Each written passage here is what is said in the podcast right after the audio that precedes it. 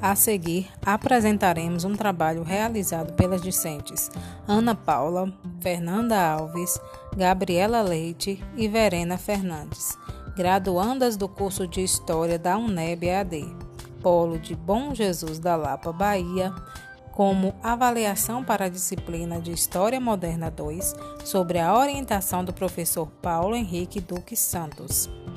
O assunto abordado a seguir será relacionado ao tema as ditaduras militares e a repressão aos movimentos sociais.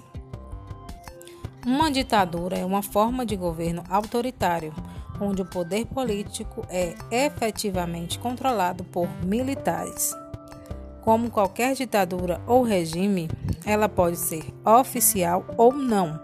E também existem formas mistas, onde o militar exerce uma influência muito forte sem ser totalmente dominante.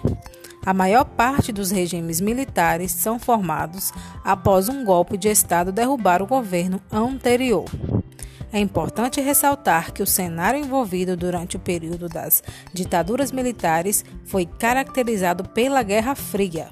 Assim, no conflito que começou logo após o final da Segunda Guerra Mundial e foi responsável pela bipolarização ideológica em que os Estados Unidos defendiam arduamente o capitalismo e a União Soviética era favorável ao socialismo. A disputa envolvida objetivava hegemonia econômica, política e militar no mundo.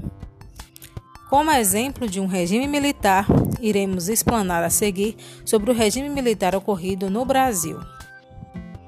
A ditadura militar no Brasil durou 21 anos, teve cinco mandatos militares e designou 16 atos institucionais que são mecanismos legais que sobrepunham a Constituição.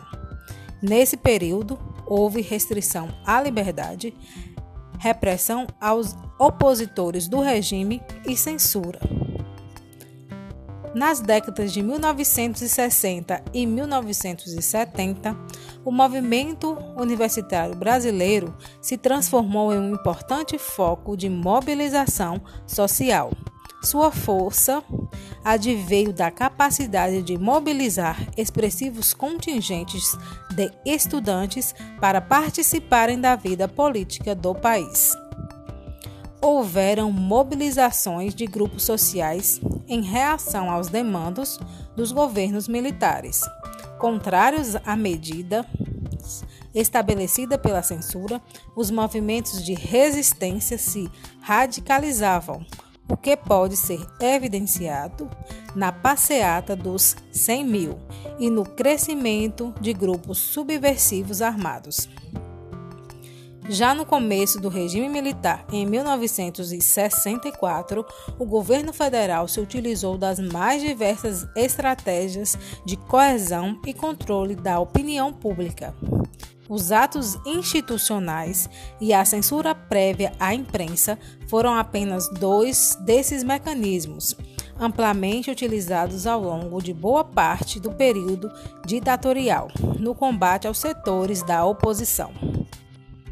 As ditaduras militares surgiram no intuito de frear as conquistas sociais dos países latinos que, com seus governos populistas e até certo ponto com viés socialistas, deram certa autonomia aos seu, seus povos. A exemplo desse aspecto, podemos citar a nacionalização de várias empresas estrangeiras capitalistas.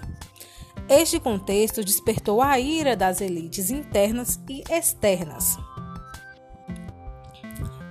os militares implementavam uma verdadeira repressão aos movimentos sociais, às conquistas alcançadas por estes povos.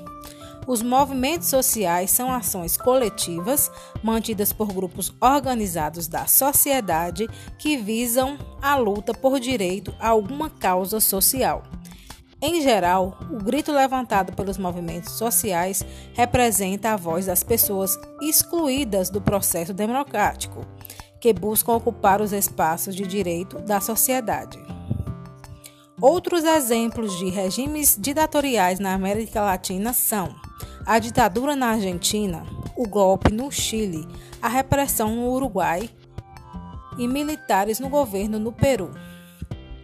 Contudo, após analisarmos este contexto, é possível chegar à conclusão de que a existência do regime militar no Brasil contribuiu imensamente para o aumento das adversidades sociais e o enriquecimento dos detentores do poder, acentuando ainda mais as diferenças entre as camadas da sociedade da época. Chegamos ao fim desta apresentação. Agradecemos imensamente a atenção em nós depositada. Obrigada.